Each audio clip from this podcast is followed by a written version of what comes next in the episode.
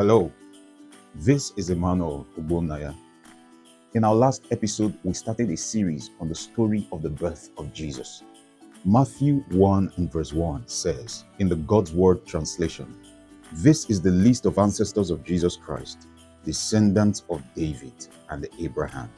The first thing we see about the birth of Christ is that he is linked to a family tree that goes all the way back to Abraham.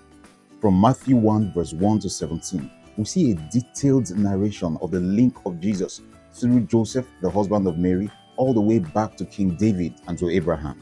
Then in Luke chapter 3, 23 to 38, we see Joseph's family tree linked all the way back to Adam, the very first one who lived on the earth. But why does the Holy Spirit take the pains to show us this linkage? We'll answer that question in just a moment. We all know that Jesus was given birth to by Mary and that Mary was married to a man called Joseph.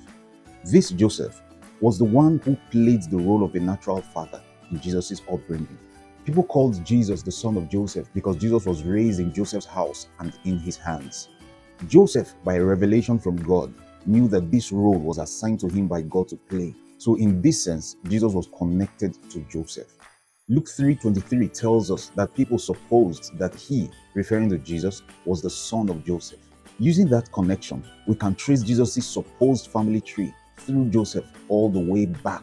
Now, God arranged it to be so. So, the very first lesson we get out of the story of the birth of Jesus is that our connection to people is both vital and important. Many people despise relationships and cut off from others. They believe they can survive without everyone else, and so they say they don't need people. That's an unwise and an ungodly approach to life. It's unlike God to function and operate that way. The coming of Jesus shows us that even God connected with people in order to execute his intention. People connections are important. Think about it. God is all powerful and almighty. Could he not have done what he wanted to do without any human links? If God could humble himself and establish firm and traceable connections with men, why should we cut ourselves from people? Why would you not have traceable relationships with others? Some even cut themselves off from everyone in their own immediate biological and spiritual families. That's totally unlike God. It's demonic.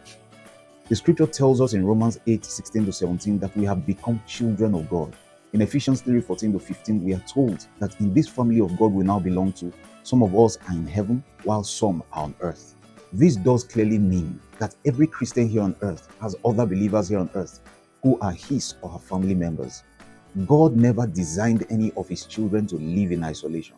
Christmas reminds us of the importance of family. Your biological family is important, your spiritual family is important as well. In Psalms 68 and verse 6, the scripture says that God sets the solitary in families.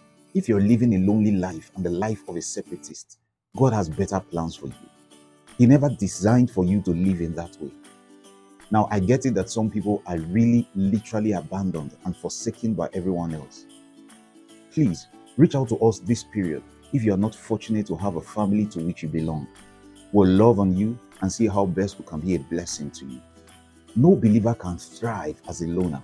No believer can ever grow in their walk with God by operating detached from all other believers. The Bible says two are better than one.